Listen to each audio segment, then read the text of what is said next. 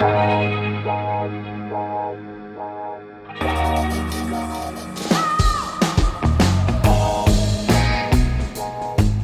à lire, un podcast de Bernard Poirette.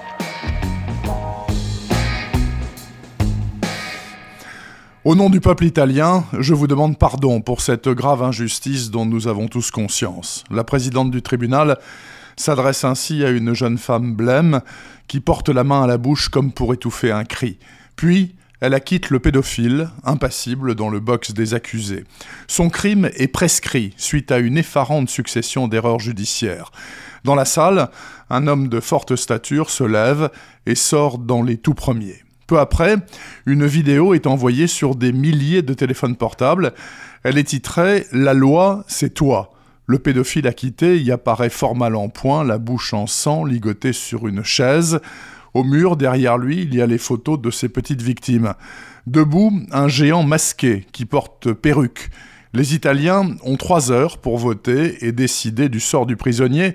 Son kidnappeur le relâchera ou le finira après lui avoir arraché toutes les dents sans anesthésie. Le verdict tombe, la mort, à une écrasante majorité. Ainsi soit-il panique à tous les étages de la presse, de la magistrature et de la police d'un bout à l'autre de la péninsule, et avant tout à Cagliari, en Sardaigne, où l'on a retrouvé dans un petit sachet 28 dents toutes fraîches, certaines avec des filaments et des morceaux de tissu gingival. Sont donc chargées de l'enquête les inspectrices Mara Raïs et Eva Croce, les cadors de la brigade criminelle. Et vient en renfort de Milan Vito Strega, un spécialiste des grands cinglés meurtriers. C'est un trio d'enfer extrêmement efficace et attachant. Trois personnalités hors normes qui ne vous lâchent pas un instant tout au long des 600 pages de la traque du dentiste.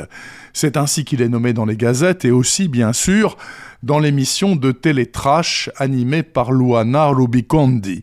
Grâce à elle, aucun Italien n'ignore plus que le dentiste est en circulation et a décidé de remplacer les juges par la Vox Populi. Les citoyens votants seront-ils moins impitoyables pour la prochaine cible du dentiste? C'est bien entendu fort douteux, d'où l'urgence absolue à le neutraliser, et c'est chose faite à la moitié du roman. Mais peu après, une nouvelle vidéo sanguinolente est mise en ligne. Au-delà de la pure enquête policière qui est palpitante et fort bien menée, l'illusion du mal nous plonge dans des interrogations plus que primordiales à une époque où les citoyens ne croient plus en l'État, en Italie comme ici. C'est aussi pour cela que l'illusion du mal de Pier Giorgio Pulici est un excellent roman noir. Il vient de sortir aux éditions Gallmeister. Retrouvez le podcast C'est à lire avec Bernard Poirette sur toutes les plateformes de téléchargement. Et rendez-vous sur le site bernardpoirette.fr pour vous abonner à la newsletter et être informé dès qu'un nouvel épisode est publié. Suivez toute l'actualité du podcast C'est à lire sur les pages Facebook et Twitter de Bernard Poirette.